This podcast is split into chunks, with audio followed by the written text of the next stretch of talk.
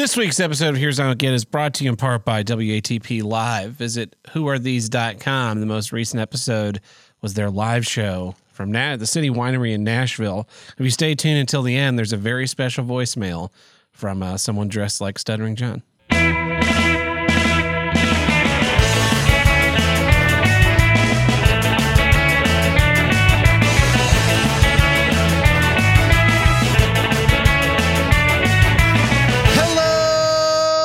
And welcome back to Here's What I Don't Get from North to South, East to West, the only, the longest continental podcast to tackle all of life's toughest issues and the longest running podcast on the See You Next Tuesday podcast network.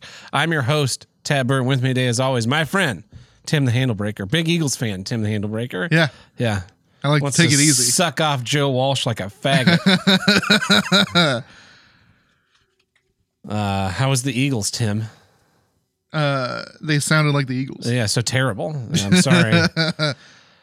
I'm Yeah. sorry that there wasn't a suicide bomber there. Yeah. Yeah. I like the uh, Eagles suck uh, mentality, Uh huh. uh, and I I don't find it offensive or uh, anything like that. Uh, I was I was raised on their music, so So, it's so just, was everybody else. That's why they Yeah. suck. uh, I don't know. I I enjoy. I don't. I, I don't like regularly seek the seek out listening to them. No, of course, of course, you don't seek out listening to. No one seeks out to listen to the Eagles. They just play it on every fucking Yeah. everything that can be possibly turned into a speaker on the planet Earth. They're just like, oh, what do we? Let's play some fucking Eagles, man. Everybody loves the Eagles. No, they don't. Stop fucking playing their music. They're they're nine hundred thousand years old. They haven't written Yeah. a new fucking song in fifty goddamn years, and all the songs they wrote prior to that suck balls. Stop playing the fucking Eagles for the love of Christ. Uh, Stop playing Don Henley songs. Stop playing Joe Walsh songs. Stop playing fucking Don Felder songs. Stop fucking playing music. Take the goddamn inches away from these fucking boomers. Take them from them and bash their fucking skulls in. Holy fuck! And anybody, fucking anyone who has a fucking Eagle CD in their car, line them up on the side of the highway and kill their fucking kids in front of them. Fuck you. You are part of the fucking problem. And I realize that's members of my fucking family. I'm so fucking tired of you. They're not good. You've listened to them 600 fucking times. It's time to fucking stop. Fucking knock it the fuck off. Why didn't you work the Eagles concert tab? Because that would have been me all fucking day. 4 a.m. to what time did you guys leave? Uh, one thirty. One 4 a.m. to 1 fucking 30. 21 hours of just me fucking screaming obscenities until I was asked to leave. Ah, fucking hate the Eagles. Haven't written a good song in the history of fucking ever. Not one fucking good song. Name a song. Name Sucks. It sucks. Any Eagles song. Uh, Piece of shit. It's yeah. a piece of shit. Yeah, every fucking one of them. What's the worst Eagles song, Tim? what's my least favorite? No, no, no. What song? is no? What is the objectively worst Eagles song? all of them? All of them. Correct. They're all tied. Ah, anyway. Yeah, so you work got to got to be a robo spot operator for Yeah. fucking Joe Walsh. Uh huh. Uh, I would have taken that call and they'd been like, "All right, you're gonna need to spot Joe Walsh," and I go, "No, No thanks. nah, nah. Uh, I'm gonna go. I'm gonna go start drinking. Goodbye. Yeah. Go fuck yourself. Oh boy. What else? What else did you do this week, Tim? Uh, I went to go see. I went to another concert. Uh, went to the Cain's. I went to go see uh, Clutch Yeah. with support from the Sword and uh, a guy named Nate Bergman, uh, who's the lead singer of a band called Lionize. Uh, his solo stuff. He has got some pipes on him. Yeah. He can sing his butt off. And he can lay some pipe too. Yeah, In a, I- in a trough. He's, he's a rock star. I assume so. Um, he was good. He was like a like a like a southern gothic kind of thing. Ghosts and Goblins. dirt roads and acoustic guitar. Uh, kind of cool. Um, The Sword fucking killed it. They opened with their biggest song, which I think is a ballsy fucking. That is a ballsy move. They're like, this is the one that was on Guitar Hero. This is the one that if any of you like are gonna know one of our songs, this is it. Here it is. Did they played again We're the, the the sword. set? That would have been awesome. they did not. Um, they're cool. They they like they don't do any chatter. They're like, "Hello, Tulsa. We're the sword. Thank you for coming." And then they Here's- just played for 45 minutes. they're, they're like, "Here's five songs," and then like after the fifth song, they're like, "Hey, thanks for Clutch for bringing us out. Here's five more songs. Thank you. Thank Good you. night." Good night. Yeah. Yeah. Perfect. Perfect. They don't even, don't Billy Joel it up. It's like, have you, ever seen Billy Joel in concert? No. It seems like- Billy Joel in concert is just like telling the story between every song. Fucking lecture with songs also played. It's like, uh, yeah, back in 1973, I was sitting in this bar, you know, on Long Island and drinking with my friend. Nobody gives a shit. Had this we had this idea for this song and you know we sat down brought it into the studio and don uh, juan jamirez uh, he he was the producer on this album and we sat down and we recorded so many things just like shut the fuck up and play uptown girl god damn it Play scenes from an Italian restaurant, please. please for the love of god you're killing me. Yeah. Uh yeah and then uh and then clutch man i've seen them a couple times now and just every single time it's almost better than the net better than the last. Yeah. Um it was just just a great night. I'm gonna start a metal band called shifter. Yeah. Yeah, that's actually that's actually a pretty pretty cool name for a band. And then clutch and shifter gonna go on tour. Yeah with uh gas for- pedal and brakes. Yeah. yeah. Uh oh oh mm, i saw car bomb you know a couple months ago. Be a pretty good closer. Parking brake. Yeah. Burnt rubber. Yeah. They're all these are car themed jokes, everybody. Yes. Well, I just got back from Nashville. yeah I went to Nashville for uh for some chicken no, I didn't have any chicken while I was in Really? Nashville. I exclusively had beef. ah Yeah. With all of the petty, petty people. Uh no, I so went out there for WATP live as you know, just as an audience member. Yeah. And it was a ton of fun. It was a great weekend. They did a comedy show on Saturday after the live show, and that was that was great. Uh Vic got up there and did 15 minutes of what we're going to call comedy. uh, Vinny Paulino, very, very funny comedian. He didn't Yeah. think he did a good job, but I thought of the three performers, he was the best. And then Nice. Shuli Egar, who you've never heard of, and I had never heard of. I guess he was on Howard Stern or something. Huh. Um, he's also a comedian. He, he was fine. Uh, but yeah, it was it was a, a really fun weekend. But but uh Vinny had to do the stand up as a um what you gonna call it from the creep off. It was a A, a pizza pie. no. he did it as a he he lost because he lost an episode, right? He had to do no. He No? There was no punishment. Yeah, it was Uh, a punishment. It was not a punishment from the from a creep off episode? no, no. Oh, okay. Vinny's a stand-up comedian. Yeah, I know, I know but I yeah. remember we were listening to an episode of the creep off. Well, he he he did have to do uh, Patrick Michaels stand up. That's what it was. But that That's was, what it was. That was before the, was- the I was- Chicago live show. Okay, Yeah, that's yeah. what I was thinking of. No, the, the Carl had to go to dinner with a listener, and he went with the cow photographer who I met. And we show up to the to Kid Rock's Bar and Grill, and I was I had like put on a, a nice blue Uh-huh. button down shirt, and I was wearing like khaki pants. I was like, I grabbed my gray sport coat. Fucking cow photographer shows up. He's dressed exactly the same way. I'm like, this is embarrassing. well, one of us is gonna have to change. The other so so I went to I went to the live show dressed as DC Stuttering John. Yeah. And much like when I decided to become Bandana Cucks on my way to Tampa, I was driving and I was listening to uh, some podcasts and I was Yeah. like, oh my god, This would be hilarious. this would be hilarious. I have to do this. So I like look up. I found a, a Goodwill on the way to Yeah. to Nashville. Stop in the Goodwill. Walk in. I'm like, uh, here's a black. Here's a black jacket. Yeah, this is about two sizes too small.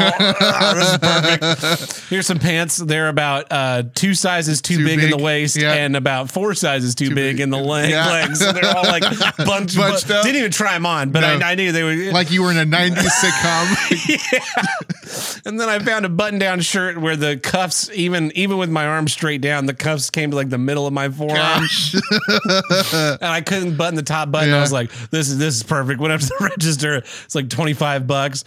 Get to my hotel room, make a pot of coffee with a little pot, you know, little coffee maker. Yeah, yeah. uh, take off all of my clothes, put the button down shirt on, and go get in the shower. And then I just poured the coffee all over myself so that the, the collar and the shirt would be all kind of brown and dingy. man. And the sleeve, I like rubbed the Yeah. sleeves in it so they were gross. So then I go, I go to the show and I, you know, I tie my tie where the tie actually comes out from behind the collar and then like pins the collar in underneath it. and I got this jacket that's too small and my stained up shirt and these Gosh. pants that are like four sizes too big. my shirt's like tucked in, but then the tail's still coming out. yeah. yeah. I just look like, just look like shit. Look like I look like a drunk, like stumbling in like a drunk. Yeah. Uh, that's the whole point. Yeah. Um, so you know, very funny costume for for that basically cost nothing. But then I get in a I lift back because there was a big gap between the two shows, and Yeah. I was like, I'm gonna go lay down, take a nap, uh, maybe do a little bit of work. Go get in the the lift to take it back to my hotel, and the lady and I are talking when you know just chatting about this and that. And we get to back to my hotel, and she's like, she's like, you seem like a really put together young man who, who knows what's going on, and uh, you know, I- I wish- dressed like that no, no, she didn't even notice that I was Oh. like, how, how are you looking at this and going like, these nothing here makes Yeah. any sense? like I'm embarrassed. I was embarrassed walking through the lobby of my hotel. Yeah. Like, like that because what it looked like in my mind is it looks like a guy who hooked up with a girl who's staying here, Uh-huh. who is now leaving Yes, and just yeah. kind of threw his clothes on real quick. Walk of shame. It wa- it was a walk of shame. Um, but yeah, it was it was a good time. And then so Sunday, this was the best part. Sunday, I went to Leiper's Fork, Tennessee. My God. Oh, yeah. Which is uh explain what Leiper's Fork is, Tim. Uh, Leiper's Fork is uh, Dolly Parton. Char- Dolly Parton's character, uh, Jake's hometown in uh, the classic movie Rhinestone. Um, beloved movie by all. Oh yeah, everyone loves it. Yeah.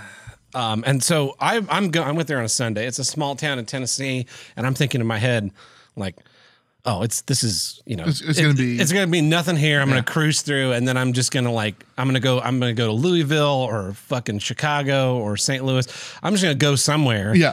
and you know, kind of see Actually, do something. Actually do something, yeah. On on Monday before I head home. Well, I spent all goddamn day in Leiper's Fork. It was so much fun. The the I'm like pulling into town and the sides of the highway are lined with cars because people come down here and like shop in these little shops and go to these restaurants and in their little historic district. And so I cruised around and went through the shops and bought some souvenirs. I mm-hmm. sent you a postcard. oh, uh, nice. Yeah, I dropped in the mailbox in Leiper's Fork, so I don't know. I may, I may I'm hoping that it'll get like it'll get canceled in Leiper's Fork, but it may not get canceled. It may be canceled like Franklin or something. But uh, sent you and Truckin' and Tuckin uh, both postcards from there, and um, so then like that afternoon, it's it's late in the afternoon. It's like, well, I could I probably can't make it anywhere at this point. Then uh like talking with Carl and he's like, "Oh yeah, we're going to go hang out on the strip and you know, have some beers and some dinner." So I met up with the their the show crew with WATP and spent Sunday night with them and then drove back Monday and yeah, I had a really great weekend. Uh, it was nice to kind of have time off, but I bought this in Leiper's Fork. It's not for you, but you, you might find it interesting. Yeah. It's a printed map of the town. Wow, that's cool. Yeah, it's by an artist that uh, individually numbered. So this is number 34 Oh, cool. and uh, it has all the different places off of the like main street. Mm-hmm. And I was trying to use it to figure out where the, the movie was filmed, but I'm I'm pretty well convinced the movie was not. I think the movie was filmed about right here. I'm pretty well convinced that uh, the movie was not filmed in um Le- in Leiper's Fork Leiper's at all. yeah. Yeah. which is uh which is a bummer. But maybe maybe someday I'll go back and try again. I don't know. I wonder if they uh, they set they set the movie there because of the giant hills. Those aren't really giant hills. Like they're they're drawn giant, but they're really not that giant. The, the, I've seen the movie; those are some giant hills. the the map also has this weird perspective thing where it's Uh-huh. like the buildings on the north side of the of the road point north and the buildings on the south side of Look, the road point south. People's bodies are weird. Sometimes you got one pointing north, one pointing south.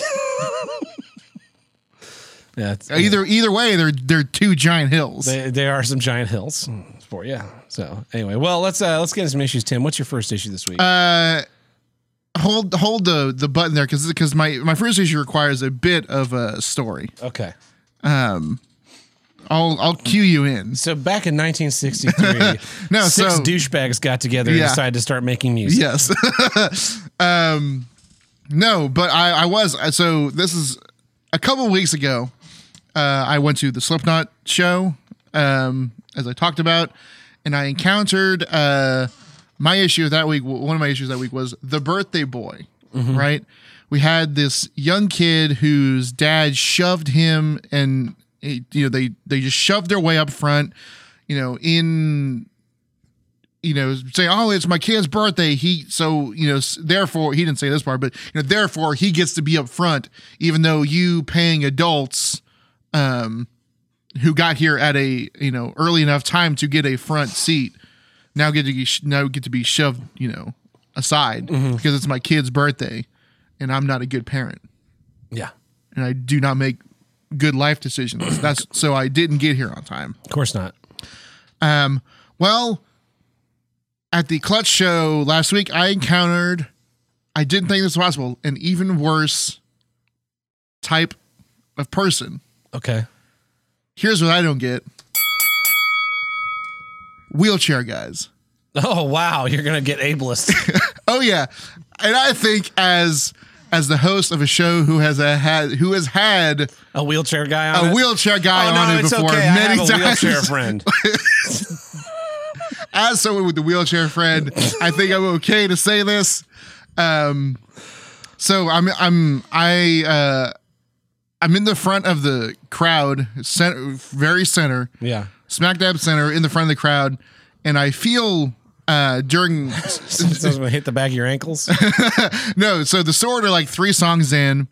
Um, I think they're they're playing like Cloak of Feathers, and uh, I get a I get a tap on the back of my shoulder, kind of like a like a nudge. I get a nudge on the back of my shoulder, and I look around, and it's a lady. And then out of my peripheral, I see someone who I think is, I thought was like like on the gr- like squatting down. No, squatting down, like looking for something, like he had dropped something. Like I thought it, and and you know, real quick, and before I had pieced it together, I thought, oh, she she wants me to like move and like help this guy find you know his contact or whatever he dropped, right? Mm-hmm. And then I realized, oh no, he's not like crouching on the floor; he's in a wheelchair, and she's moving him forward to the to be in the very front, moving me aside, running over um, the guy who was previously to my left, running over his foot. Uh, they're just shoving their way to the front so he can be, um, so he can be in the front there during sword. And he's got Yeah. a cane, right? And so he's he's he's there, and he's I got his uh his one he's holding his cane in his right hand, and in his left hand he's grabbing the the rail, you know, and he's like. He's he's like in, he's like in his late 50s You know, he's really getting into it. Um, but like, uh, guy guy plus wheelchair plus person pushing the wheelchair takes up a lot of space. A lot of space. and you're already in a in a small concert venue that is packed. It was already packed. Um and so like you know it's already we're already close to everyone around you and then you have that big mess like wedge its way in and i'm like i, I was you know i was like you know i was in the front there like headbanging and like now i'm like pinned to the person on my right's arm i've got his wheelchair You pinning my no. left side of the body No, fucking get back, wheels. if I had known it was gonna happen, but it was it was like it was it was an instant. It was like I got the shoulder thing, which got me to, I think, like they clearly they've done this before. Oh, yeah. because the shoulder move gets you to move side, look behind you, which like um it it it foreshortens your width. Yeah. So it makes it easier for you to get in, for, thi- for them to get in. The thing to do when you turn is to stick is to stick your leg out. That way. Yeah, no, no, I've, no, no. Believe me, I've done it before. Like there's uh when I was at um the Megadeth show, there was you know there's ever there's always any show really. There's there's guys trying to get to the front, Uh-huh. and you just have to plant yourself and be like, no, I'm not moving. I came here. I got here before you. I got here before Fuck you. Yeah, yeah, Yeah. And some you know occasionally you'll you know like a spot will open and someone will find you know you'll fill the gap in, or there will be a gap you know will just sort of happen and you know oh there's I can I can move up a spot right. Um. but it it just reminded me because uh he stayed through like the sword and then the sword finished up they fucked off and now i'm like I, i'm like i'm holding on to the rail the Yeah. railing and i kind of held on to it like with a purpose Yeah. like I, I that was like I, I'm you know my arms extended like I'm not fucking moving again. The first time I saw a cake, it was it was like that. We were and I planted both hands on on Yeah. the railing, and I was like, "This is our this is our bubble." Yes, You know, this this is nobody. which is can- crazy because like then Clutch came on and uh, and um and everybody left. no no no and they're playing and a couple songs in I look over to my left and he's done the same thing like So he's just taking breaks between between sets Yeah, like yeah, a yeah, douchebag. What a fucking and using asshole! and using his like oh I'm in a wheelchair to like get up front. And it was funny because after he left, the there was like a family that was still after me the whole show, and the dad was like he was he you know he was we were making small talk in between, and he was like that wheelchair guy was kind of rude. He was like Yeah. he ran over my foot. I was like I was like dude totally if he if they would have like you know tapped on the shoulder and be like hey can we get in for like a few songs up here. It, you know what my answer would have been? No. Fucking hell yeah, get, Get on up here. fuck out of here, wheels. No, but like if you had if they had had any courtesy, right, and just been like, hey, can we squeeze in for a little bit here? Mm-hmm. It, the you know if, if anyone's ever been to a metal show, like sure, you, I mean you think you know any, anyone that hasn't been and you know thinks bad of it, you you might automatically think of like the wall of death and the um the circle pits and like you know people beating each other up, but it's super friendly. Um, people are very courteous um, for the most part, and so you know a simple, nice you know asking gesture would have gotten him up front. yeah, Oh shit, dude in a wheelchair, fucking yeah, hell, come on up here, buddy. Um, but like just wedging your way in. What an asshole. He reminded me of um uh kind vaguely in looks, but ju- but in in general demeanor of like um a uh oh what's his name? Why did I, why did I just blank on his name? Um Oh, I just blew myself. You were so stupid. Um I just blew myself. yeah, Tobias Joe Funke. Tobias. Oh, uh, yeah, David Cross. David Cross. He reminds me of an angry David Cross sketch character. like, eh, like imagine a, angry David Cross in a, at a, bad, me- at a metal show, at a metal- like in a uh, wheelchair, with a cane with a bad comb over. Yeah. Yeah, just like angry at angry at life. I've been sell- I've been listening to metal music since before you were born. Basically, that's exactly what this guy I, was. I, I was put in this wheelchair after the mosh pit in 1982. Crowd surfed me over the edge of a 10 foot ravine. I fell in this ravine for three days until the crow circling finally got someone to look and find out what was going on. And you know what? I still to this day.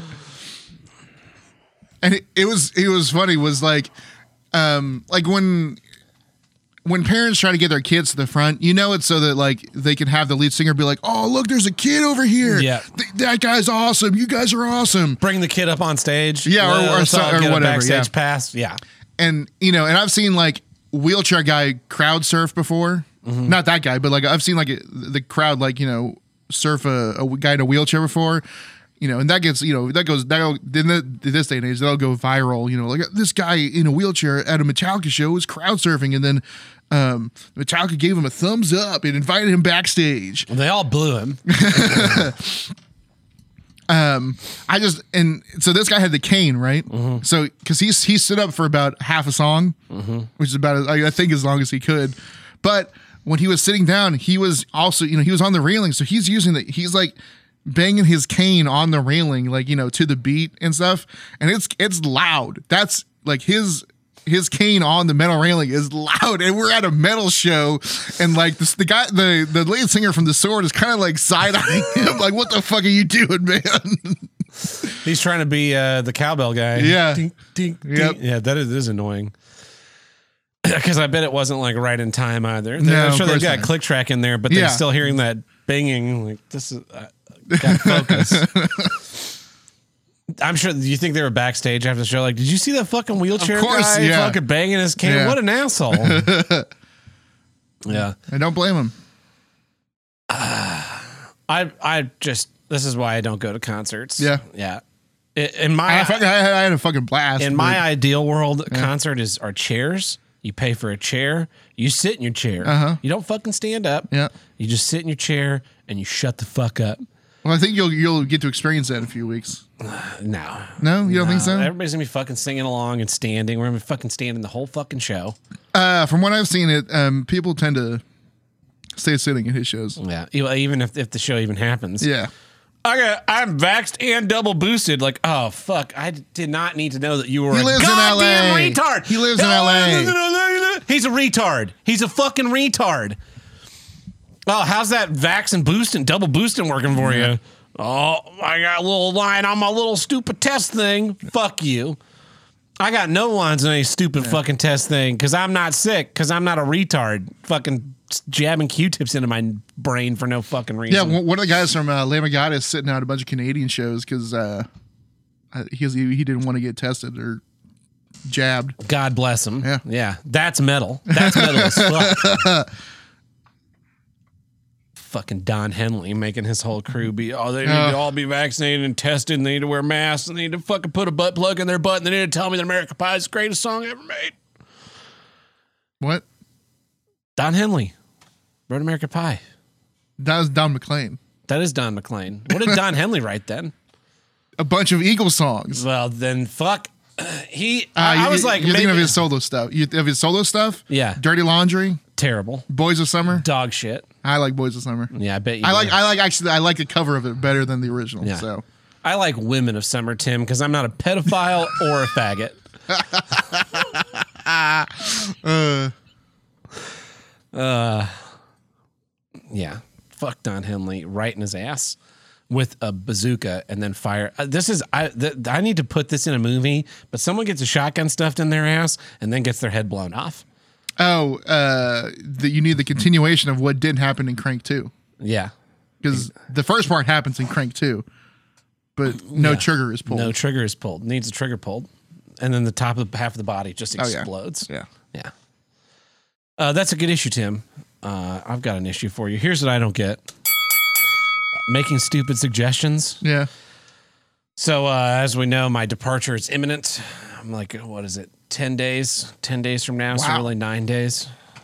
Count them on. Fucking two One hand. hands. Well, yeah, I can count them on one hand. If after I get back to five, I come back around and hit six. Yeah, you count everything in one hand. dipshit. uh, so at a meeting last night, and um, they're talking about okay, we're adding these positions and this position and this position, and this one asshole is there in the back, like, uh, you know, I just want to make sure we have backup for all these positions. You know, we need to train people for all of these things. And they at one point he asked what training I had in order to get the job that I have, and I said I have the exact same training we give all of our stagehands on their first day. None. I fucking made it up as I went along, and I did a pretty good job at it for a while. And you do that for a long time, and you learn how to do things. yeah. Yeah. And he's like, yeah, we- we need we need to train backups for all these things. Like, um, am- are you retarded? because we can't get people to fill the primary position, and you want two people to do that? Yeah. Like, wh- which one are you going to volunteer to be trained in then? Which one? Pick pick one. Be a fucking part of the solution, not part of the problem. Don't just throw out dipshit suggestions because you think that something should happen. Like this this this this is the stupidest thing I've ever heard. But people make suggestions like that all the time. Like, oh yeah, why, why we should uh, we should do this. We should have uh, two sets of truck loaders all the time because you know that would be safer. Like, yeah, that would be safer, but it costs more, so they're not going to go for it Yeah. and uh uh just just irritates the fuck out of me when when people want to I like it's like I said before, people who want to like complain but not be part of the part of the solution just just adds to it's it's the way the whole federal government has worked. Yes. It's been just like we just keep making suggestions. Hey, wouldn't this be? It would be better if we did this. And Well, they- yeah, it would, but that's Well, not possible. and then they just make it a law, and then we're trapped with it. Yeah. Like this. Oh, it would be a lot nicer if we had fewer gas powered cars. Like you're right. Uh, why don't we increase fuel efficiency standards to an unreachable level so that all car, like all vehicles, are basically unmakeable, and then we'll push for these like mandates on electric vehicles, even though the technology is not really there yet, and the source of materials isn't there yet. I read this article a couple weeks ago um, from this the co- company that makes batteries for electric cars, and they they said like their stock price is going up, but their they said the raw materials for these batteries only about 10% of the current demand is available. Yeah. So we're way behind on doing anything because there's only 10 and that number is only going to get worse as they start to ramp up and want to like mandate electric Yeah. vehicles.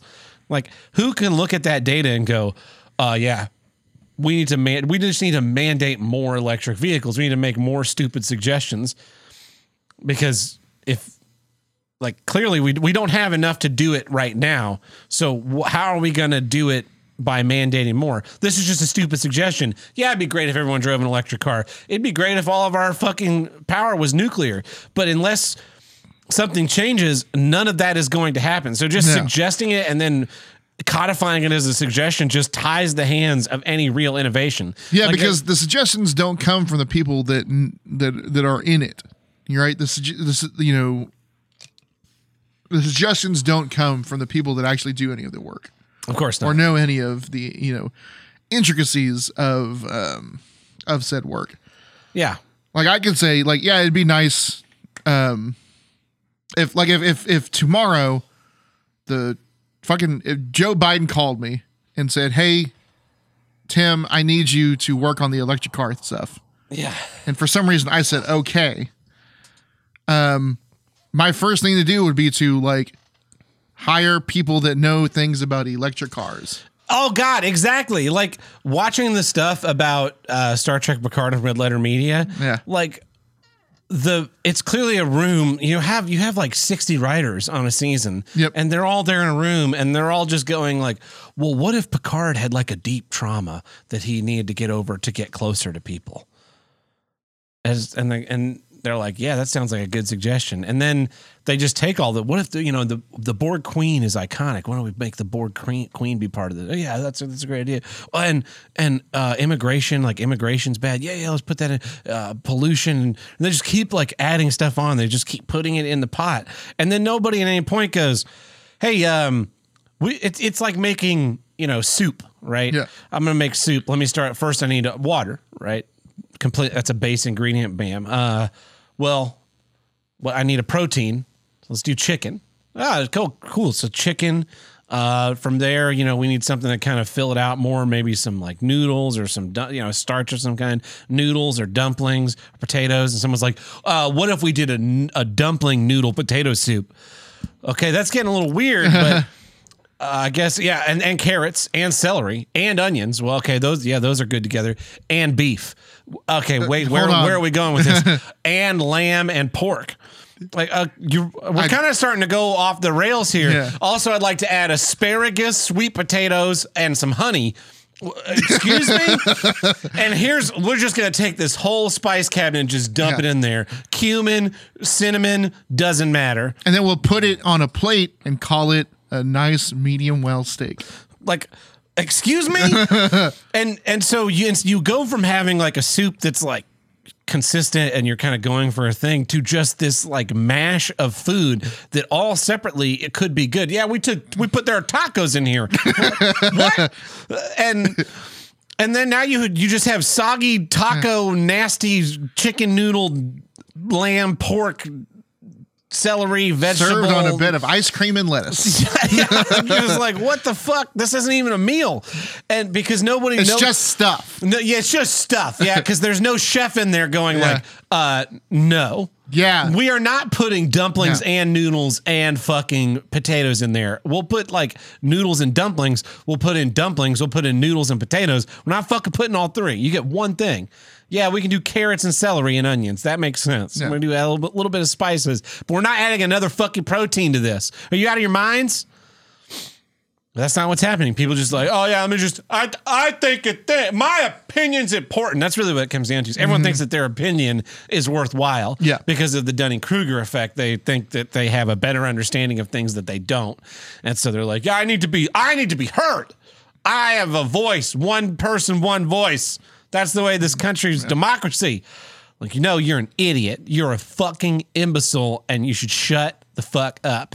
Yeah, I, I was so I uh, went back. I hadn't I hadn't been watching the uh, Red Letter Media um, Star Trek Picard reviews because I had no interest in season two after having to watch after, after being forced to watch season one. Yeah.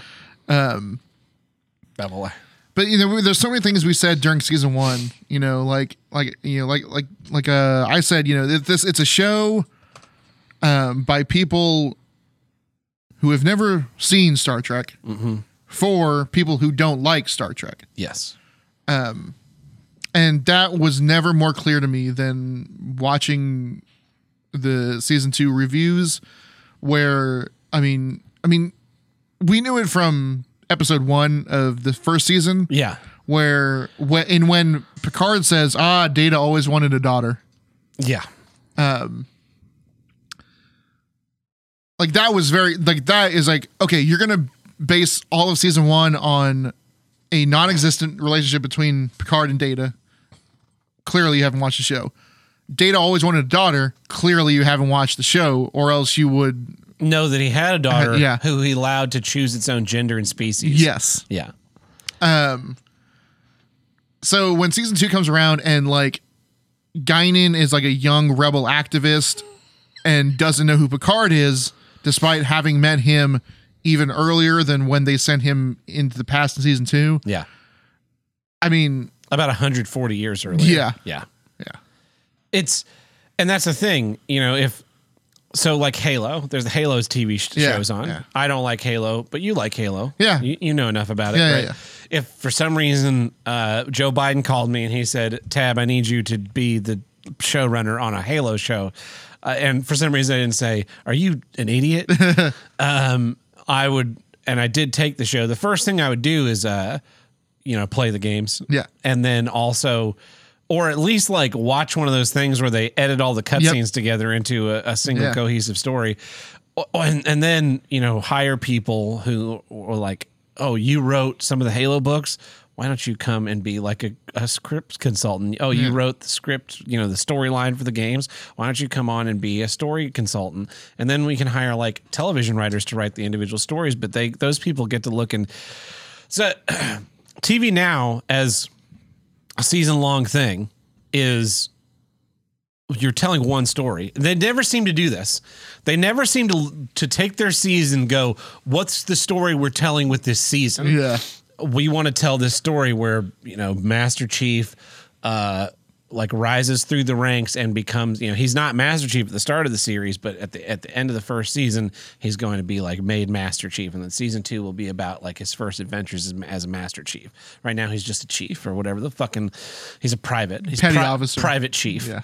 Uh and because his first name is his his his name's Chief, his his rank is Master, I assume, uh, because he's not black yes, so that's the story I want to tell. Okay, we need to hit like this point, this point, this point, and this point. How do these individual stories feed into this big arc? Or they don't seem to do that. They're just like, No. yeah, we're going to do all this stuff, and then here in our fight, because we're just going to take suggestions from whoever fucking whatever dipshit sitting in the room and thinks, hey, this is a good idea. Mm-hmm. You know, when I was in, in theater, that happens a lot in production meetings where some other department head will be like, "Well, I- you know, I was thinking this," and they'll tell you, they'll give you like a suggestion. And the thing that I would always say is, "I'll take that under advisement," which is my coded phrase of saying, you're, "You're, fucking idiot," dumb. Yeah, and I'm not doing that.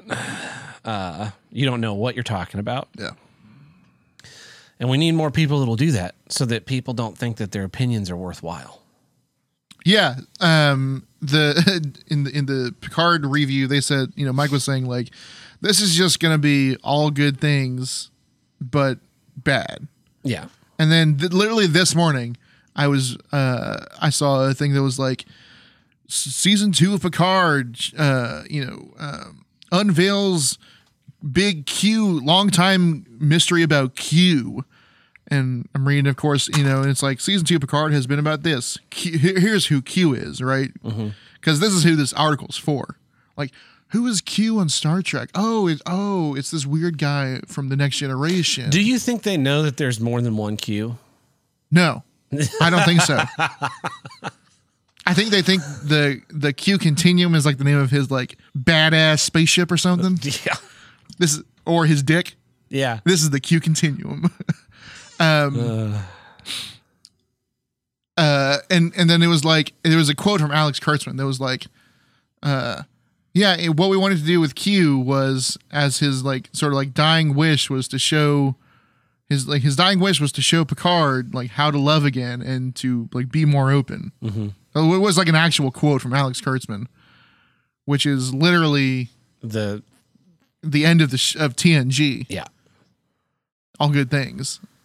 So they're just rehashing old Star Trek like plot points That they don't even know are plot. that they don't even know. Right. Yeah. I'm sure they don't know that.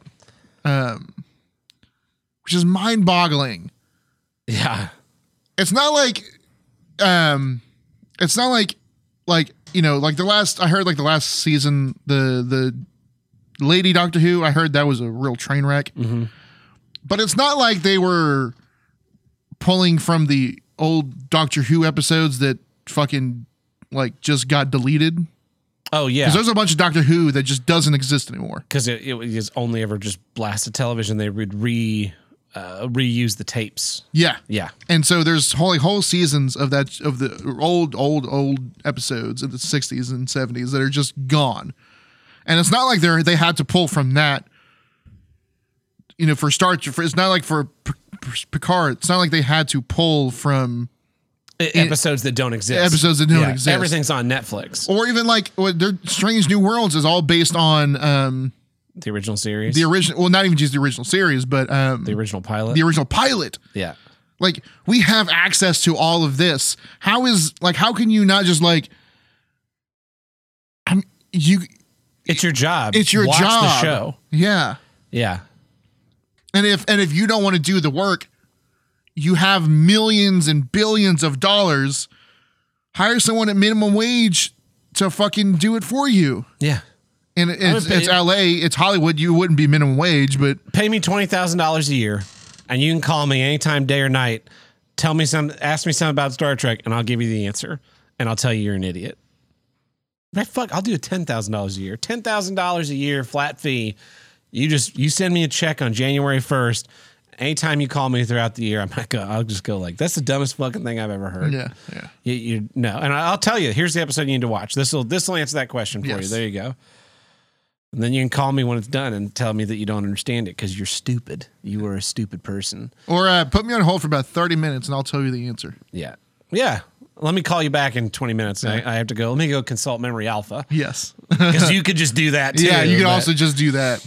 Uh, but I can synthesize that information and give it to you in a verbal format that Uh-huh. you'll understand. Yeah, it's fucking embarrassing. These speaking of uh, fucking embarrassing, I have bad news for all you Pluto TV watchers like me. Yeah. I was watching Pluto TV the other day, had it on Star Trek channel. Star Trek episode ends, and then it's like this thing plays, and I'm like, "What the fuck is this?" And then I start hearing Rebecca, Rebecca Romijn, who used to be smoking, Smoking. hot. Holy shit, she was hot in the Yeah. X Men movies Oh, yeah. era.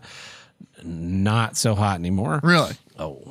Uh she's got the thing. You'll see this a lot with uh, TV ladies.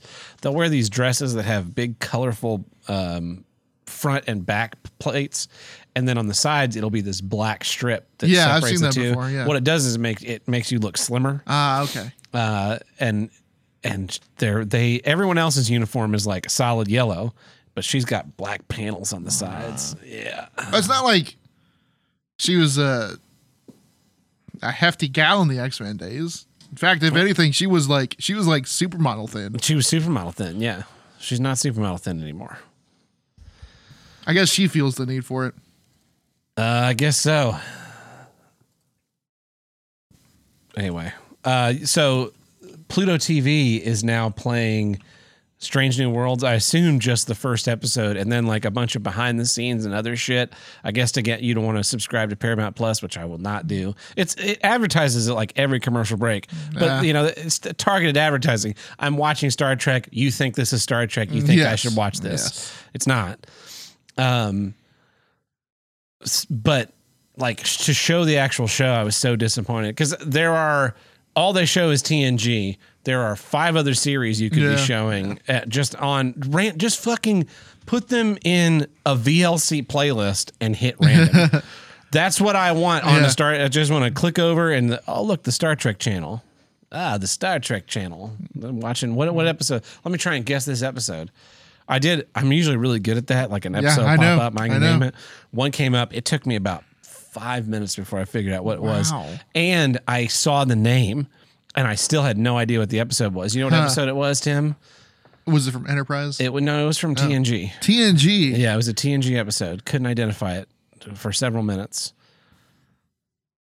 It was the episode where they're like, "Warp is destroying space." Oh. It's such a bad episode. Yeah. Forces of nature. Forces of Nature. Yeah. Was it was it some aliens come along and they were like they point they're like all here's all your warp trails and here's right Yeah, they're like, we have these anomalies, and then the lady flies a shuttlecraft into a rift and explodes it, and they have to do their thing. Yeah, it was. uh See, she got the black panels, yeah she don't need them but doesn't she? yeah That's kind of touched up. There's a still from the show, and I was like, uh, yikes. She's thickening up. I bet she had some kids.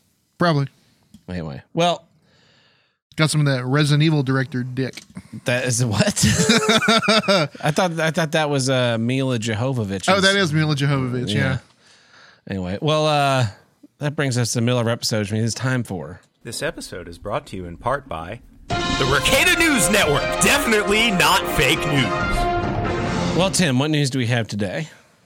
Uh, our first news story uh, comes to us from the land of fast food, specifically Arby's. A night manager at a Vancouver Arby's arrested recently on child porn charges. Jesus. Also, allegedly urinated into the milkshake mix at the Arby's at least twice. Said, said the Oh, Vancouver God. police. Uh, he was booked into the county jail on nine separate charges after allegedly confessing to detectives that he downloaded and distributed uh, said child porn and had a sexual interest in children. Uh, they say he works he works as the, as the night manager at the Arby's. Um, when they got a search warrant for his digital devices, they found the video of him peeing into the milkshake mix. He says that he did it at least twice, quote, for sexual gratification. Sexual gratification being you are drinking his pee milkshake. Yes. Uh huh. Ugh. Gross. Uh. Yeah. Uh, I'm sure it's it's it's uh not the least healthiest thing at an Arby's. but uh probably not very good. Yeah, how come my, my milkshake's a lemon? Hey, this milkshake tastes like piss. Sir, what do you know? How do you know what piss tastes like? They just squeal, it burns out. Well, our next news story also food related, but uh, very differently food related. Uh, a unique study out of Switzerland finds that music can affect the taste of cheese. Um, researchers at the Bern University of the Arts, liberal arts college. This- this is, is- this is what the, this is what Okay. the, your, their money is going towards. They exposed five 22 pound wheels of Emmental cheese to different kinds of music, played on a loop for six months. Oh, oh! I thought it was going to be like we sat these people down, and if they listen to this, it t- this no, no, no. tasted This is like when when uh, when a pregnant woman puts headphones on her belly. yeah, Yeah.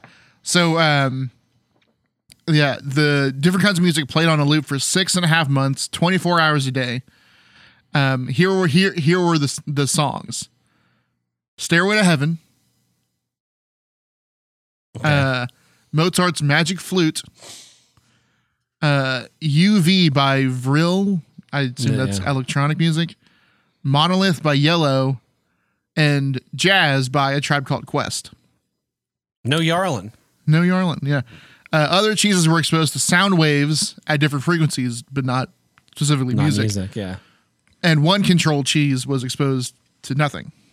Um, Researchers found that the music had an impact on the strength of, of the smell, the taste, and the flavor of the cheeses. A group of food professionals participated in blind taste tests and declared that the cheese that was exposed to a tribe called Quest tasted the best. They said it was, quote, significantly different from the other samples when it came to both smell and taste. This is all such bullshit. It's uh, this is new age tyromancy. Gonna have some cheese warehouses just playing jazz all the time. Well, they would be playing early '90s uh, hip hop. Oh, If- is that, that was a what tribe called Quest, Quest was? Yeah, yeah. Well, then then that's what they'll be playing, Yep. which will be embarrassing for other reasons. Uh, our next news story comes to us from El Paso, our uh, cousins down south, Yeah, if you will. border town. Um, I know you saw this video, Tab, but there was a the video went viral a little while ago um, of a lady jumping into a zoo enclosure. No, I didn't see it. So, um, it was in El Paso at the El Paso Zoo. Um, the a woman jumped into the spider monkey enclosure and fed them Cheetos. Okay, Uh, this was May of last year. God, spider monkeys. Yep. Uh, afterwards, she was arrested. She lost her job at, at, at an El Paso law firm and, of course, received harassment online from people concerned with the health of the monkeys. Fuck monkeys. They don't need any fucking health. The only thing they deserve are bullets. Uh huh. Yeah, fucking eliminate the species, the genus. Uh, she is now facing a pending criminal trespass case. Uh, she well she uh, she's working for a new law firm and she claims that she quote did nothing wrong, She didn't, just like Hitler. just like Hitler. Yeah. Um, she talked to a local news station and said that uh, it was a it was a two foot fence, okay. uh, so not a fence. Yeah. Um, she had to cross a three foot deep moat um, to feed the monkeys the Cheetos, and then she walks out. Like they didn't like go get her out of the enclosure. How'd they even find out she did it then? Some some fucking bitch came over and was like, "That lady was feeding the monkeys. I want to feed the monkeys." Fucking stupid tattletales. Yeah. She should have fed them cyanide because fuck monkeys. Only thing Max and I agree on is Yeah. monkeys are the biggest problem in the universe. The funniest the funniest part is that uh, a lot of the backlash that she was receiving online wasn't about going into the enclosure. Mm, it was about that the food's not good enough. It was about, it was about the Cheetos. Um, at the time the video went viral, zoo officials said the monkeys are on a strict diet, and they have a sign posted on the enclosure that says not to feed the animals. Um, her lawyer and her both argue that one Cheeto would not harm the animals, yeah. Saying that there's many videos online showing monkeys consuming all types of human food, like popcorn and beer. Uh, and she says that um, she's arguing that the monkeys were not even affected by her presence in the enclosure, saying that they were extremely excited when she climbed in. They could smell that food. Yeah. So, uh, you know, I, I mean, this shouldn't even be a trial. If you can, if you can jump into a zoo, a wild animal enclosure at the zoo, Yeah. get close to the animals, feed them, and then just walk out, you're good. Yeah, they fucked. They definitely need a better like security system. Not only that, but like, like if if someone jumps into the tiger cage And gets eaten. and gets eaten, they deserve it. Exactly. if someone jumps into the tiger cage, feeds the tiger a bunch of Cheetos, plays with him and like rubs his tummy, and mm-hmm. then leaves, walks out, he's good. He survived. What if uh, he gives the tigers meth and fucks a bunch of gay boys in the ass? Uh, that that sounds like a pending lawsuit. I think someone is in jail for that. Really? Yeah, it's the Tiger King. Oh, okay, That- gotcha. That, was the joke. Of course, that joke would have been more like funny two years ago because uh, while that was like this huge cultural phenomenon for 16 days, now everybody's forgotten about it because Tiger King is a stupid, stupid thing. Uh, I've got one last news story, but I, as I was reading it, um, there's a lot of terms and stuff I don't recognize. Okay. literally this actually Yeah. because it's all about uh bicycling. Bicyclers. Yeah, yeah, yeah. Um, apparently the Giro d'Italia is the uh, is a big Grand Tour they're doing, a big Grand Tour race thing. Um, the winner of stage eleven was uh, Alberto Dainese from Italy. He was a surprise winner. Um, he was also uh, let's see. Um, he won because uh who oh Biniam Girmay was forced to abandon this year's race. He Girmay was the first black African winner of a Grand Tour stage, but was forced to go to the hospital after popping the champ after popping the champagne cork in his victory Into his balls. into his left eye. Oh God. was he looking down the end of it? I, I guess he was. I mean, you know, no bullets, right? yeah. um. so yeah, he, this this young up and comer, twenty two year old, he fucked up, man. Yep. Champagne cork to the eye. Yep. Don't look at the champagne when you decork it. No. Or decork it with a sword. That's pretty cool. That is pretty cool. Yeah. Do you know how to do that? Uh, yeah, you, there's a there's a like a crease in the bottle that you line up and you to saber it and Yeah. you slide it along that and it. But the bottle has to be cold. Yes, You put the neck of the bottle in the ice so that it's like extra cold and brittle. yeah. And you're not chopping it. You're, It, you're sliding it's it sliding. It's perpendicular. Yeah. Yeah. Anyway, well, that's uh, that's our news, and that takes care of our. Or this has been The Ricada News Network. Definitely not fake news. And that takes care of our legal obligations this week, Tim. But you know what doesn't take care of? What? Uh, getting more Cheetos to feed to monkeys, but they're going to be filled with uh, cyanide capsules. So if you want to help with that project, you can visit us at patreon.com forward slash HWIDG, which stands for Here's what I don't get. which is the name of the show. And over there, we have five tiers. We have the one buck tier, which gets you early access to each week's episode, plus our monthly minisodes. We have our two dollar tier, where we throw the random bits and bobs we do now and again. We have our five dollar tier, where we drop the hate and talk about what's great. And here's what I do get. We have our ten dollar tier, where you, the fan, submit a film, you vote on what film we watch, and we sit down and watch it, record a feature length commentary. And then we have our fifty dollar spite producer tier, Tim. I got a spite producer request while in Nashville this I weekend. heard about that. Yeah. Did you hear what it was? No, I did not. uh, I was given fifty dollars cash at Kid Rock's bar to have on the one and only Andy as a guest. Uh huh. So uh, I of course can't contact Andy because he calls from an unknown number. Yeah. So Andy, if you will call and leave us a voicemail with like a email address uh, that that you I can send you an email and get you invited on the show, or if you can I don't know like leave us a voicemail, send me an e- send me an email. You know, here's what I don't get. it I think it's HWIG IDG podcast at gmail.com. Really, or just just leave us a voicemail with your contact information. We won't play we it. won't play it on the show. That's then it. we'll get and then we'll get in contact Yeah. with you. Is essentially what we're trying to say. So uh, yeah, that's a punishment for you. Is it Yes. how? Uh, I don't. I don't remember why it was a punishment for you, but it was. But it was a punishment for you. Ah. Yeah. So.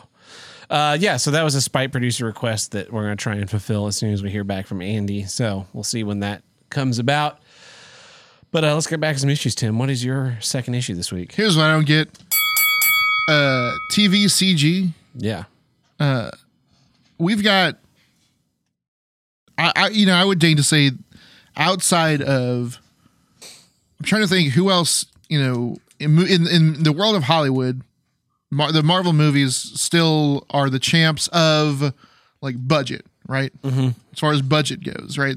Those are getting the most spent on them. Yeah, they're like two hundred million dollars a movie now. a piece. 250. Uh, yeah, and there's three of them coming out a year. yeah, Probably four soon. Um, there's nothing else bigger than that. I think. I would think, right? no, Um, the only the only person I could think would would even come close would be like, you know, if Christopher Nolan was doing some huge sci-fi. I bet his next movie has a Epic. much smaller budget though. his next movie is an Oppenheimer biopic. Uh, So yeah, it's it's a lot smaller budget. I don't think Tenet did great. No. And I think they're blaming a lot of that on the pandemic, but I think a Uh, Sure. lot of that is because it fucking sucks. Yep. I And I think it's think- his worst movie, worse than Insomnia. And Insomnia's not great. It's totally It's fine. fine. It's just a Uh, and, and Dunkirk is also just fine. yeah. The thing with to me Dunkirk, it's got like those three, um, it's like three stages of time kind of Uh-huh. thing. And the only interesting one is Tom Hardy at the plane. Oh, I thought the people in the boat was was interesting enough. Yeah. Anyway, I wanted I wanted 90 minutes of Tom Hart like like a 90 minute movie of like dog fighting and stuff. yeah.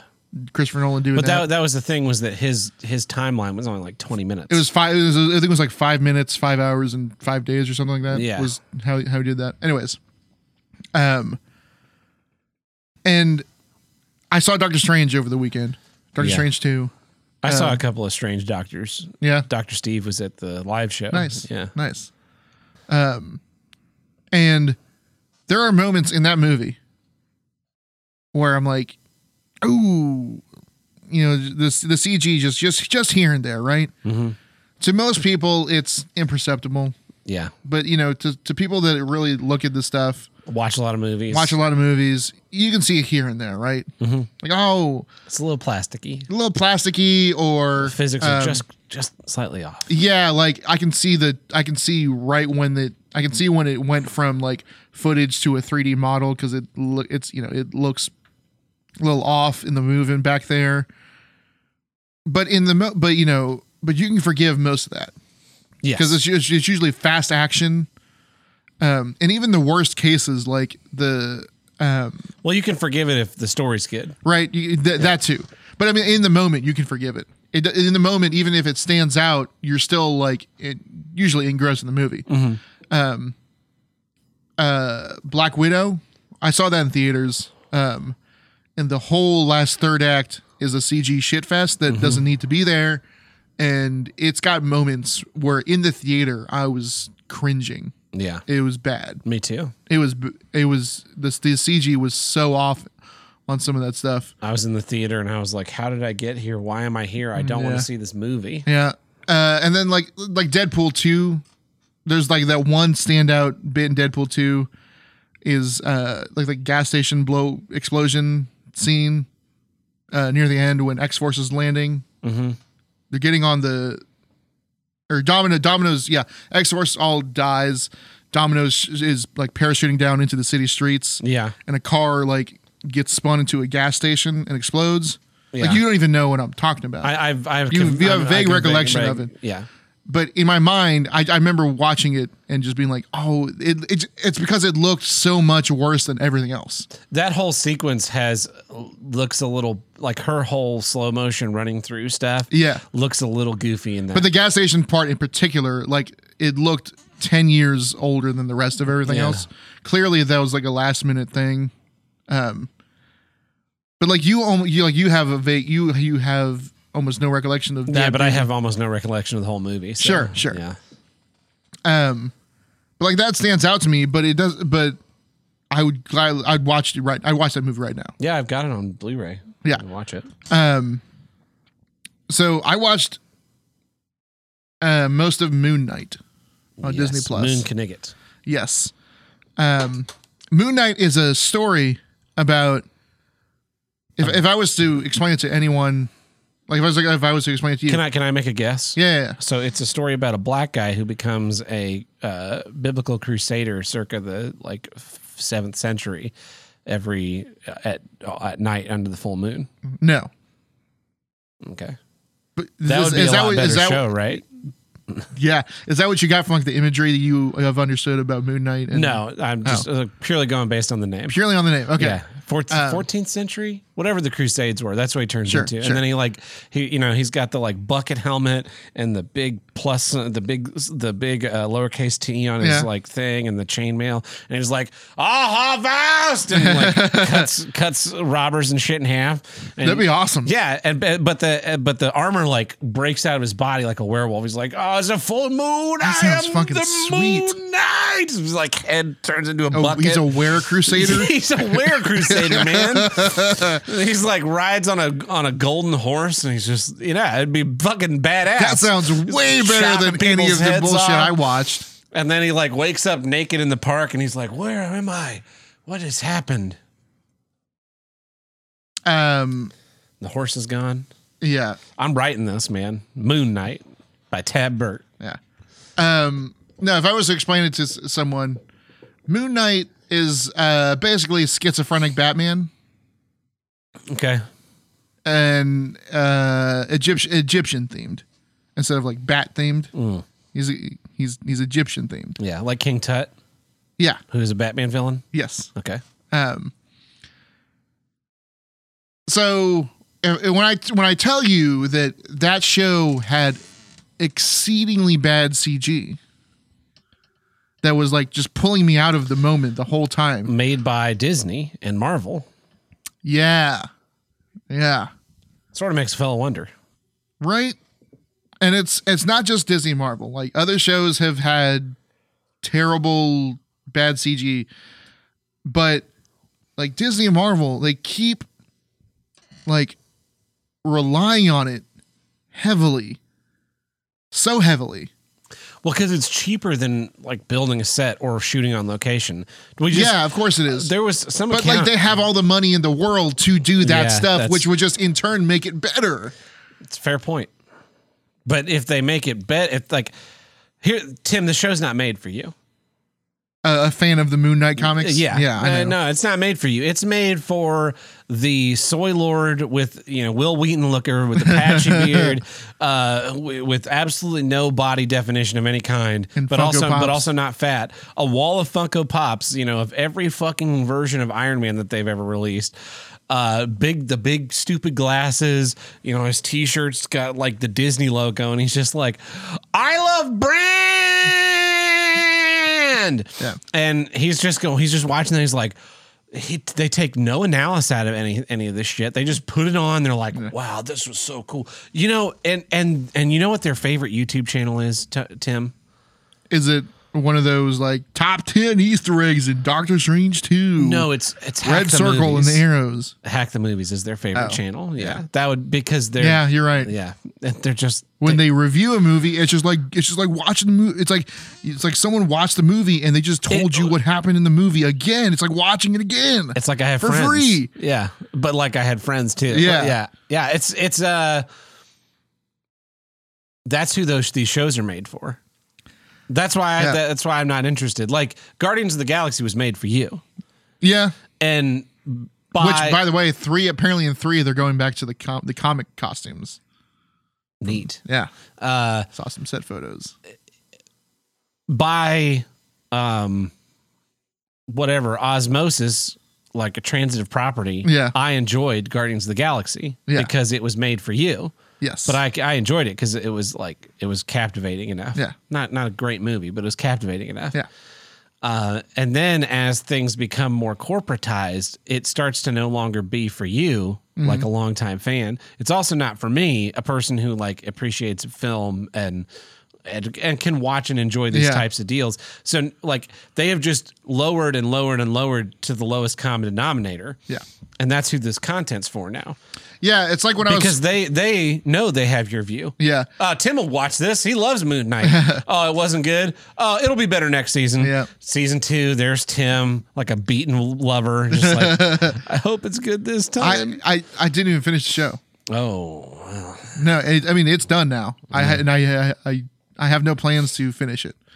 Um, mostly because they took my favorite Moon Knight run and made it the last 15 minutes of one episode. And I, th- I think the it's your next second favorite Moon Knight run. Your favorite is the new Where Crusader Man run. Crusader by Night. You mean? Yeah. Yeah. Crusader by Moonlight. Well, Werewolf by Night is the Marvel werewolf guy. Ah, okay. So I figured Crusader by Night would be that guy. Um, no, yeah, they they took Jeff Lemire's Moon Knight run, which is amazing. Uh, the it's it wakes up with uh, Mark Spector in a mental hospital, not knowing whether all the Moon Knight stuff in the past was real or not, and his separate uh, personas uh, doing their own persona separate persona things in his mind but also different with different art accompanying each one and it was it's it, it's great. And it's they use it as the last as as basic inspiration for the last like 15 minutes of an episode. Um but like I want so I'm watching the first episode of Moon Knight right? And in the same way where as when I was watching Doctor Strange 2 like I can tell when Sam Raimi was directing the movie. Yeah. and then I can, and then when I couldn't tell that Sam Raimi was directing the movie, that's when he was like directing the movie. But it was really it had all been written and CGI prevised way before he, you know, got Came on onto the project. yeah. Right. Um, the Moon Knight is. I mean, it's in the same. The Moon Knight was the same way. Like I, there was interesting. st- Like I was finding it interesting. Like you have a character who is um basically an unreliable narrator. Um, so like you know, if he he he'll just like wake up and be somewhere new because he fell asleep and his other persona was doing something and he snapped back, you know? And so they do that with a car chase in like uh, the first or second episode of Moon Knight. And it's a super great idea. Cause he he's he's in the car chase being chased by bad guys, and his main persona is he's is like a kind of nerdy British dude. But the other persona is in a, like an American mercenary dude, badass, right? And so he's like blipping in and out between the two personas, but we're only getting the shot of his the British guy, um, which is a great concept for a car chase where he's being chased by bad guys that are shooting at him. Um, because he'll wake up mid like be, having a guy in a headlock and shoving a knife into him, um, being like, "Oh God, what am I doing?" Um, Hey, buddy, you all right? Yeah. Are you are you are you doing okay? All right, you'd have a good nap now. Yep. And like that was to me like it was I, I'm watching it go down like oh this is like, this is great, but like it's hampered by all this shitty CG because it's a car chase and they And don't there are no cars. there's no cars it's all green screen and it just looked terrible um completely pulling me out of it but the reason I brought this up as my issue is because the sh- the trailer for She-Hulk just came out Oh no. I And- she's an all digital character. I was super looking forward to this because one of my favorite She-Hulk runs. Um, so unlike the Hulk, she doesn't transform back and forth. No. She has transformed back and forth, um, not of her own- accord usually, but she stays in her mean green machine mode all the time, even like going into court as a lawyer. Um, and one of my favorite runs, you know, some some of my favorite stuff is the you know the very comedic lawyery superhero lawyer lawyer stuff um, she's done, and they're taking they're taking from that like she's now a superhero lawyer. Hey, they put her in the uh, the outfit though. They did put her in the outfit, but she's in a completely digital character, Yeah. like the Hulk has been, but with what appears To be a TV budget. uh, with, with TV budget. Yeah. Um, and the shots in the trailer are there are some terrible shots in this trailer, really uncanny valley stuff. Which, like you know, for Rocket and Groot in Guardians of the Galaxy, Kind of works because they're not human. Yeah, but there's a reason Gamora was an actress in green paint and not a CG character, and Yeah. Nebula Oh, wow. is This an actress in blue paint and not a CG character. And Yondu was blue and not Drax was grayish green and not CG. Yeah, but she needs to be like nine feet tall. That's the yeah, that's the problem is is she needs to be seven plus feet tall and super jacked. Oh, this is embarrassing. Yeah. Like the, uh, what's funny is they have the Hulk in the same shots, and he yes, looks he great looks he looks great. because they're just using. They, They ju- have the assets already. Yeah, and so everything's all pre-built. Yeah. Ugh. And I'm sure like it'll get mildly better because that show comes out in like six months. Mhm. So I'm sure they have time to This touch is it like a up. pre the pre-render for the final. but like, why would you put that out in that state? yeah, that's embarrassing. like for like a real quick shot if you're you know cg's not cg's not completely done for like a you know a quarter of a second shot in a trailer Yeah, no big deal. no big deal The funny thing about TV CG, going back to that car chase, is uh, if you ever watched the old Rockford Files TV show, they uh, James Garner would flip a coin with the stunt driver as to who was going to drive and when they did a shot, and he's he ended up doing a lot of stunt his own stunt driving in that show, and so there are car chases in that show where the cameraman is in the passenger seat shooting past uh, James Garner's head out the window to like show the other car beside them. Like that's all pre CG. Yes. And it makes all those things feel real. Yeah. They're exciting. Like it's it's a 70s or 80s, whatever uh 70s, I guess. Mm-hmm. Car chase in a TV show. So they're they're not like going crazy. They're not Yeah. wrecking into anything. But there's like a realism there that just doesn't exist in car chases anymore. Not because really, 90% of them are done with you know, CG you know, if they even have real cars, yeah. Yeah. Like uh Baby Driver, right? There's that Yeah. scene in Baby Driver where he like spins the car between all the semis and like, wow, that's so cool. Like, yeah, those semis are all added in post. Mm-hmm. yeah yeah And that's why they're exactly where they are. Like they just tracked it. And some of that, you know, like they'll do, they'll go in and they'll delete the tire tracks from the road. yeah It's like that's that is what you know. Just how, you're you're kind of polishing the existing or was uh, um, no time to die all the stuff in italy all the car chases in in Italy, italy it was all digital. all digital Yeah, and it just it had no weight. It Yeah. had no. It was not interesting. yeah Yeah. Um. Anyway, well, that's a great issue, Tim. But I'm going to change things up with uh here's what I do get. Nailing it. I uh, had an interview yesterday Uh-huh. for this new for a new job out out of town yeah and I've been through you know several interviews at this point in my career, and you know usually feel pretty good about them. Sometimes you get it, sometimes you don't. And I felt pretty good about this one. Like I think I felt like I did a good job. And uh, the I I ended up finding out really quickly that I did a good job because I got off the interview thing at like three forty five, somewhere between three forty five and four o'clock. yeah And by five o'clock, I was called to do an in person interview, like as soon as possible. nice So out of out of all the candidates, they were like, "Yeah, we want to move forward with you in the process, and you know, come come down here, up here, and check some stuff out." So that was pretty cool. But uh, I was the nailing that interview. It was like the guy. The guy was like, "Here, let's start out. Tell me about your lighting experience. Like, what is your experience with like being an electrician and being a designer and being a programmer?" And I laid out all my all the kind of basically just like talk. I'm talking my resume. That's Greatest what I wanted yeah. to do. Yeah. And so I, they had sent me the names of these people, and I had done some research on them, and I, I kind of knew about this guy. I knew how I knew knew how to like connect with him. Uh-huh. And there's another guy. Uh, I knew how to connect with him. He's a musician. He does like a singer songwriter stuff, like my dad does, and like I can I kind of connect with him there. But then there was this lady. I was just like I don't I don't know how to. I don't really know how to connect with her. Yeah. But you know, so I'll just you know I just have to hope for the best, right? So the first question is like, tell me about your lighting experience and programming, this and that, and all these other things. So I get into talking about doing lighting and the programming and some of the things that I've I've learned over the years. And I was like, you know, um, so I, I was the programmer for Kristin Chenoweth's PBS special in like 2014.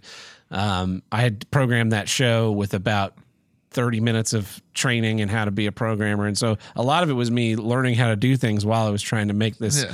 like big budget production happen. And I told the story about how, you know, uh, the pro was supposed to be this one guy was supposed to be a programmer, but he was also TD of the theater, and they kept pulling him away with TD questions. Hey, we need you to teach, you know, this, this, that, and the other. And so he wasn't during focus. They needed someone who could run the board, and I had a vague idea of how to run the board that way. Yeah. And so we, we get done with focus, and he comes up to me and he's like, "Well, I've got good news and bad news. The good news is uh, the lighting designers really like you, and they they you know they, they think you're doing a good job.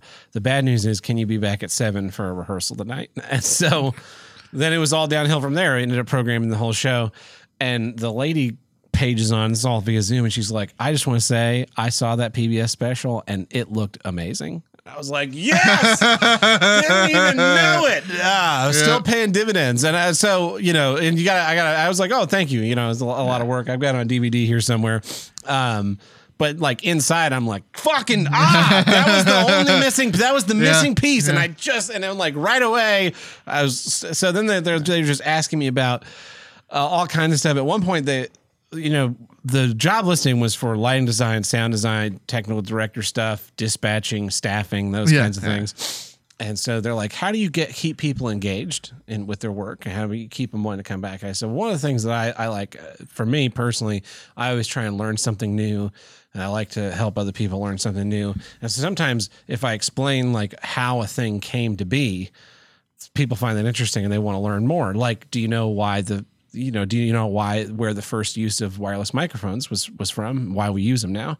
They're like, no, well, where, where did that come from? Like, well, the 1964 film My Fair Lady, Rex Harrison doesn't sing. And I told this whole anecdote about how they had to basically invent wireless microphone technology to film that movie. And they're like, wow, that's fascinating. Like, yes, it is. I'm a very interesting person. Thank you. So then we get they're like, well, so all these different things that were on. It's like, okay, this wasn't really part of the description, and and maybe you have experience with this, maybe you don't. Um, you know, but uh, just out of curiosity, what is your experience with filming and editing video and live streaming? well, let me just pitch that up, bam, right out of the goddamn park, and it's soaring, soaring, soaring. If you've got about 30 minutes, um, do you like steak? yeah.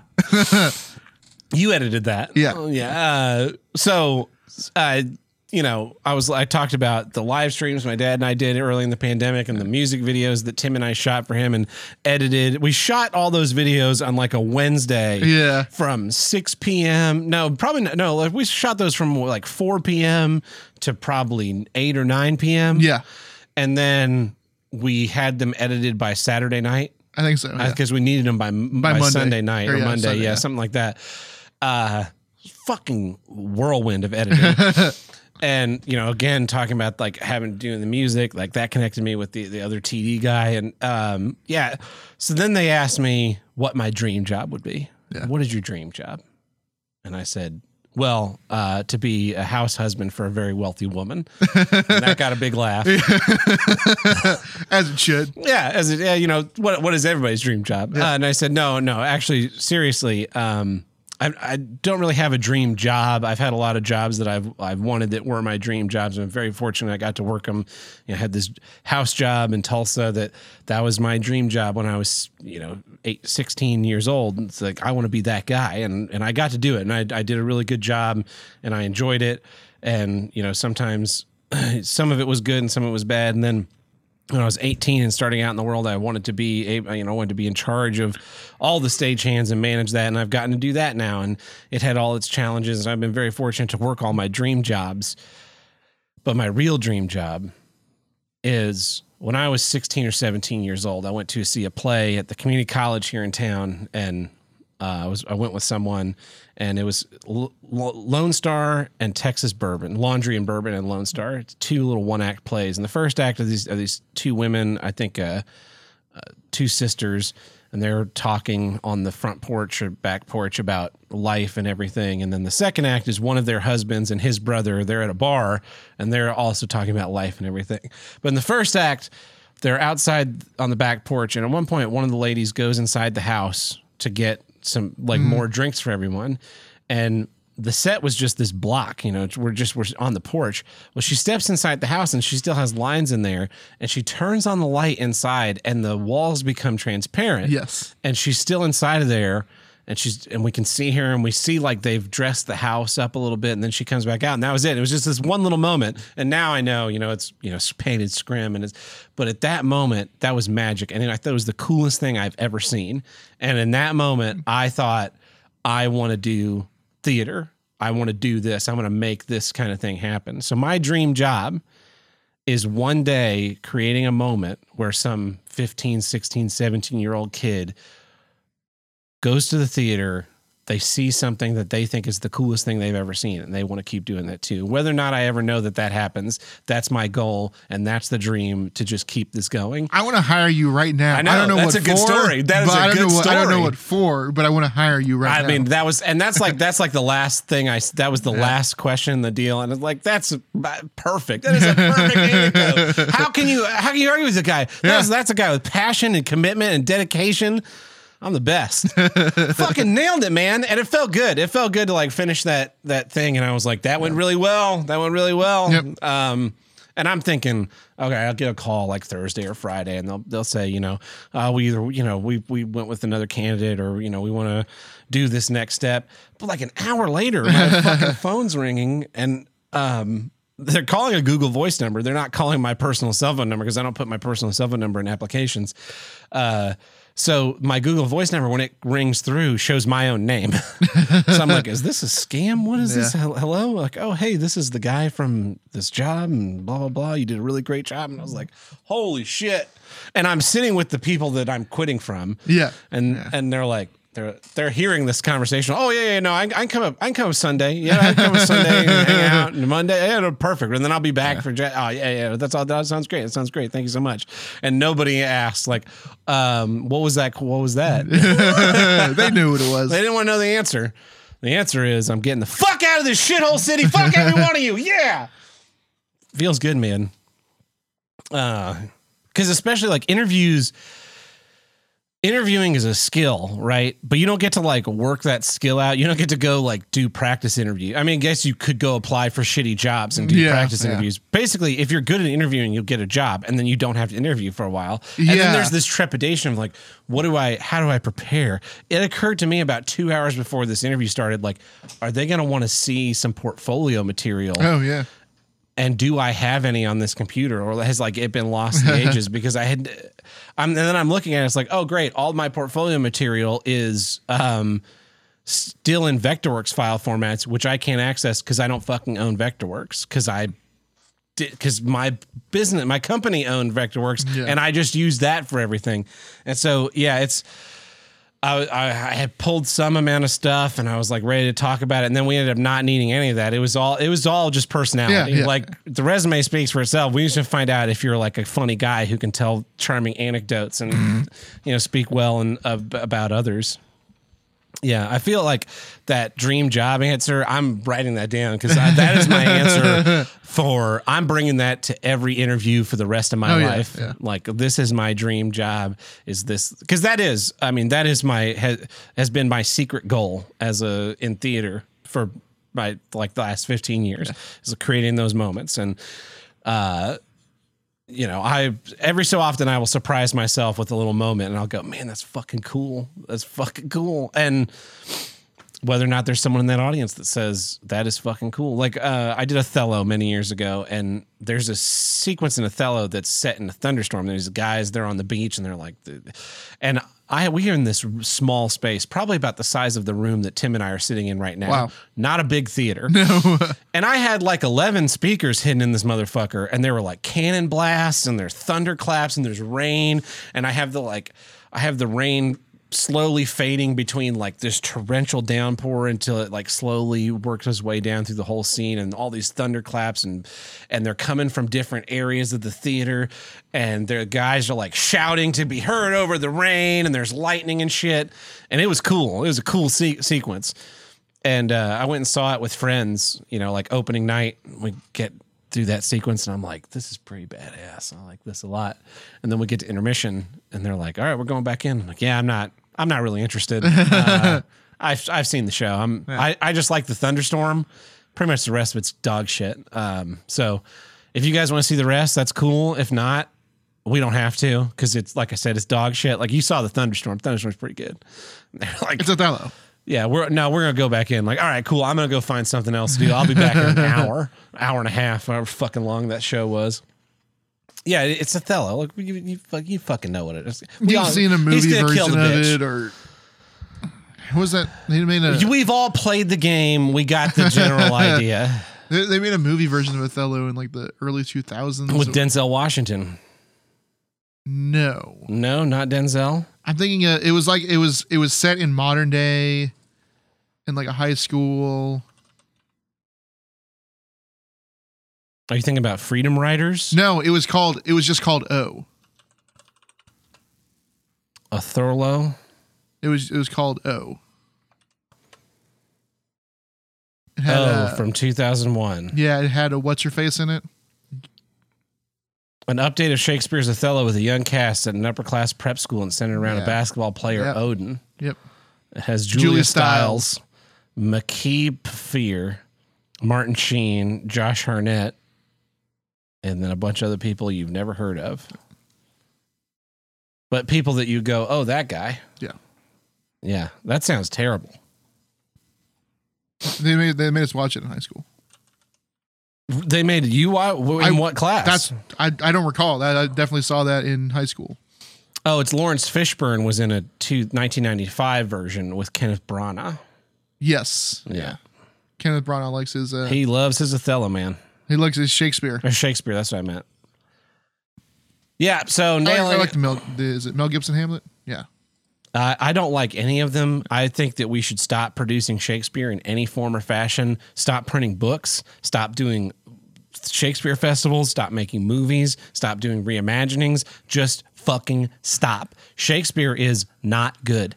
It's not even good for the time. That's the thing. That English teachers don't explain this to you in school when you're like, uh, uh, English teacher, Shakespeare's fucking stupid. They're like, it's a fucking classic and you're to fucking read Julius Caesar. All right, now get to it. This is what you need to know about Julius Caesar. Friends, Romans, countrymen, et tu brute, everybody fucking dies. The end. Here's what you know about Hamlet. Everybody fucking dies. The end. Here's what you need to know about Othello. Everybody fucking dies except for Iago. He cuts his tongue out. The end. What about, what about Macbeth? Everybody dies. The end. You're not supposed to say the name, Tim. It's a, it's a yeah. You got to learn this. You're working with these people now. You can't say Macbeth. You're supposed to say the Scottish play because Macbeth is a theater curse word.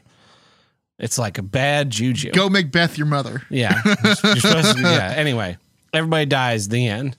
And then you have the, you know, much ado's about nothing. Twelfth Night. Twelfth Night. Uh, you know, the other ones, uh, the non tragedy, everybody gets married. The end. Every- Nobody yeah. gives a fuck. Yeah. Here's the thing about Shakespeare, Tim, that they don't teach you in school. Shakespeare was not like a great writer who wrote the best. He was plays. prolific. He was prolific, and he wrote the best of the form.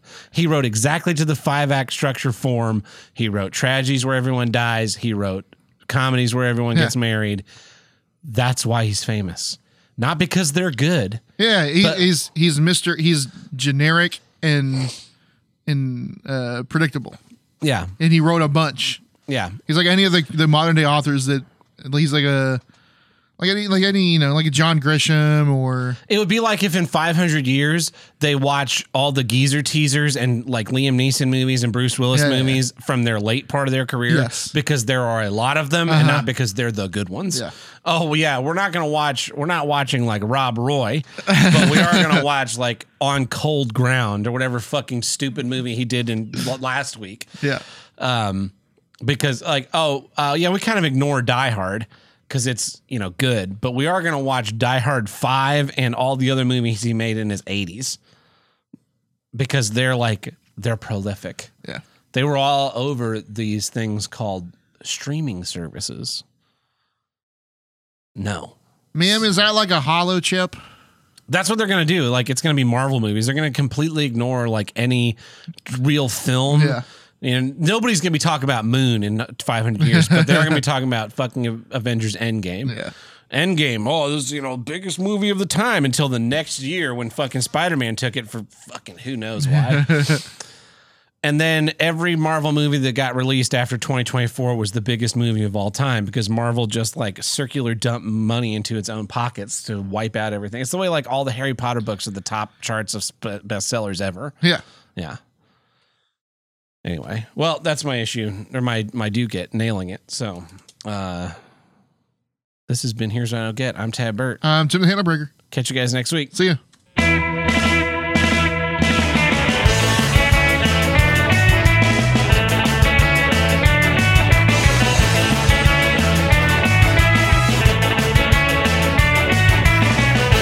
If you want to call in Here's I Get hotline, call us at 704-750-9434 and tell us what you don't get. I've got one voicemail here from the voicemail hotline. Hey, Tab and Tim. This is the guy that's leaving California and just listening to the episode.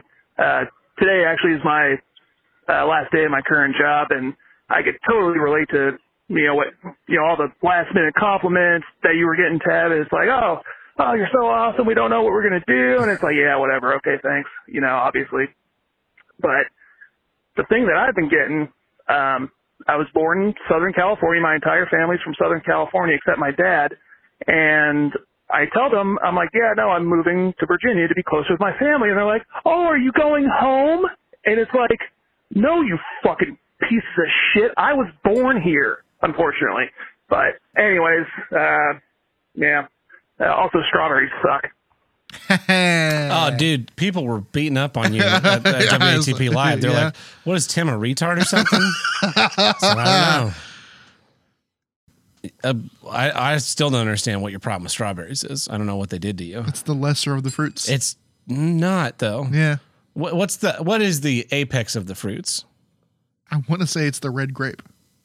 You want to say it's the red grape? Yeah. Are you out of your fucking mind? My uh, let's see, raspberry. Raspberry is my other favorite Oh wow. in all other forms. As a fruit to just eat, plain, as a flavor, as an actual flavor, as a artificial flavor. Okay, what cut? What flavor snow cone are you getting at the end of the game? Uh, grape. Because it's favorite, Yeah, it's favorite. Raspberry is also favorite, but grape's a little more favorite. but not just not as much. Yeah, yeah. They're both good. Both They're both good. good. Both uh, no, you're wrong. The a- the best the best fruit is uh, bananas.